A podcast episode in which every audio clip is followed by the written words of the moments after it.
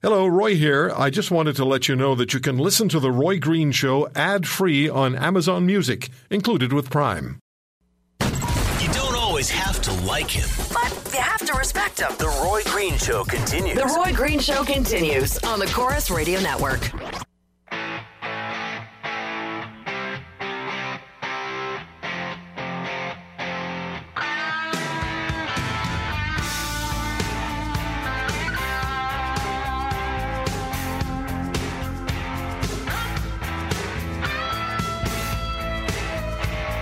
So I guess I better not do this again. Bonjour, mes amis. I, I got an email from Bill yesterday to roy at roygreenshow.com. How dare you speak French?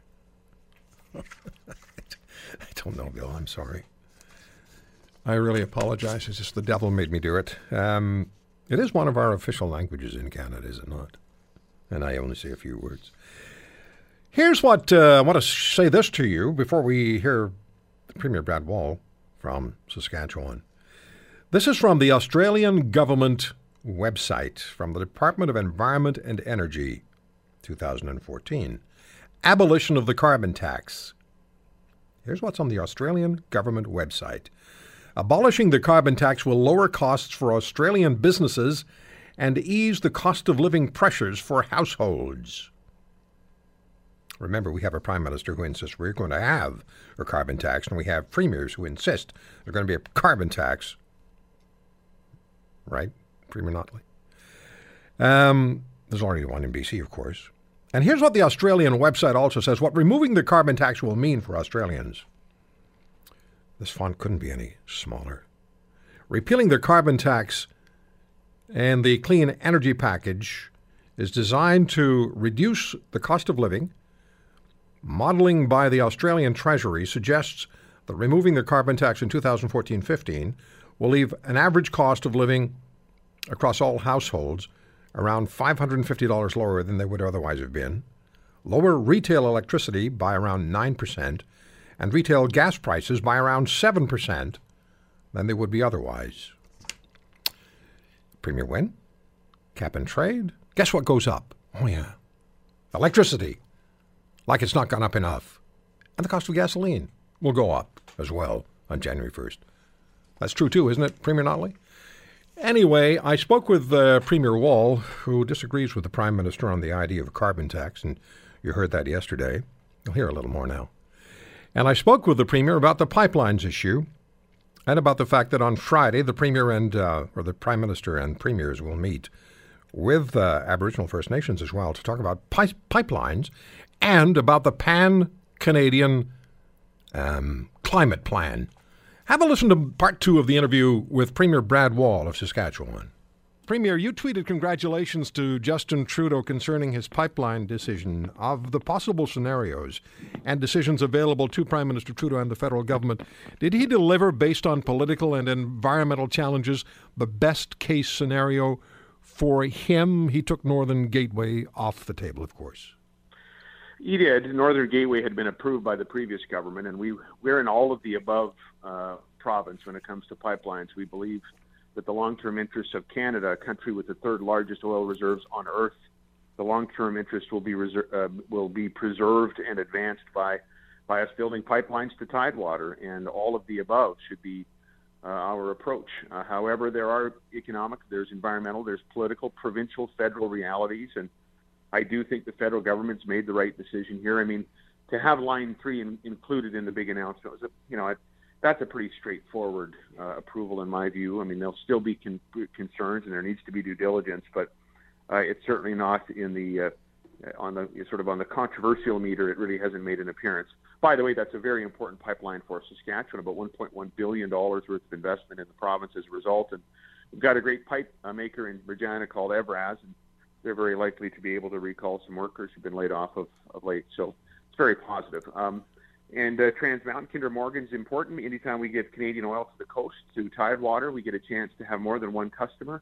When we are locked to one customer, the United States, as much as we value them, we're also locked to the West Texas price, and we forego the world Brent price, which is always higher. Now it's not as much.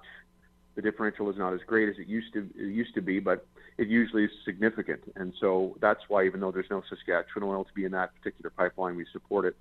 here's what I would say, though, Roy. We've heard others come forward from in provincial capitals and the Prime Minister, though, since the announcement, in, implying that because we are pricing carbon, because of a carbon tax, we now have pipelines. This is a big leap for me because all of the people who oppose, uh, you, you know, the argument, Roy, the argument is this carbon tax, if we self immolate in terms of our economy, this carbon tax buys us social license, uh, which is a term I'm not particularly fond of, but it's not it's one they use.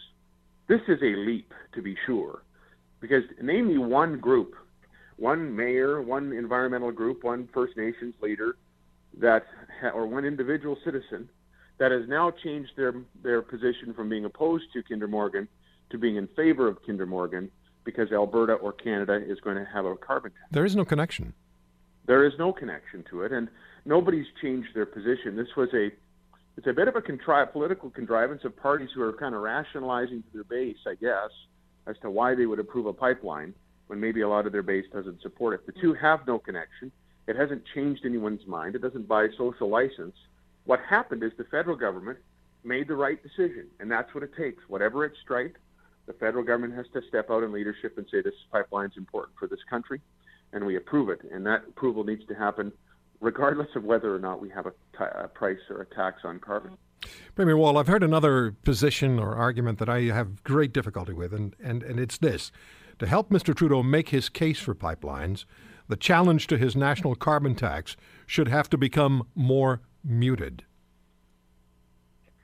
Oh, well, again, if there's no link between the two, then well, exactly. then that then then that argument falls down as well, and there just fundamentally isn't Right? you know, let's just revisit what the principle of this social license is. If you'll, you know, that, that, that we've been told if we would just price it, would tax carbon, even though none of our trading partners are doing it, if we would do it here in Canada, then we would get social license from our international partners who don't have a carbon tax.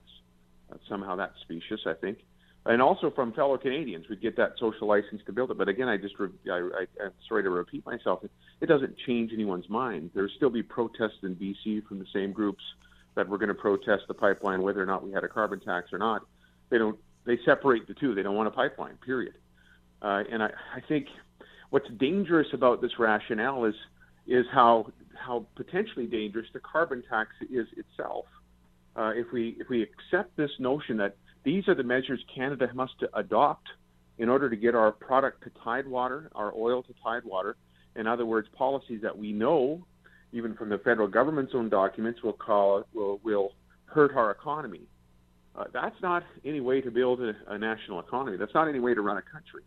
I don't know how you quid pro quo bad tax policy with a pipeline approval, but here I, I do want to emphasize we do support this. At the end of the day, the federal government had to make a decision that I think a lot of its political supporters don't like, and they made it. Uh, and we hope the same will be true for Energy East. We hope the advocacy will be there for, for Keystone now that the president elect has said that will be a top priority for a new administration. Um, one more question for you, and I hope as well that Energy East does finally get approved.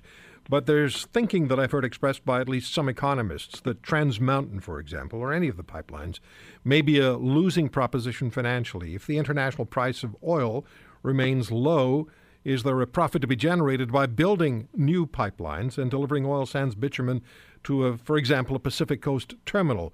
and uh, Asian markets pay less for bitumen than do their U.S. counterparts. And then another part to this question or this this equation was we should probably be building refineries as well as pipelines in Canada. Well, I mean, I think that's true. I think value added is what we all desire. At the end of the day, though, we need a market. The market signal will, signal as to whether or not it makes more sense to to add value here or export it. That's the case, by the way, for a lot of what Canada grows or mines or produces there has to be a market case to make it here and ship it to places uh, far away. And and if that happens, and as, as it has in, in the past, we'll have more uh, value added here. Um, you know, with respect to Energy East and uh, and and and the equivalency, perhaps of the comparison to uh, Kinder Morgan, uh, with respect, you know, on on the uh, on the case on the economic case of either one. Remember that Energy East gives us the chance, and it's about export as well. To be fair, but remember, it gives us a chance to replace imports. When I was in New Brunswick here in June and was speaking at the energy conference there, we went out to the Irving Oil port facility there, and there was a ship from Saudi Arabia unloading Middle Eastern oil into Canada.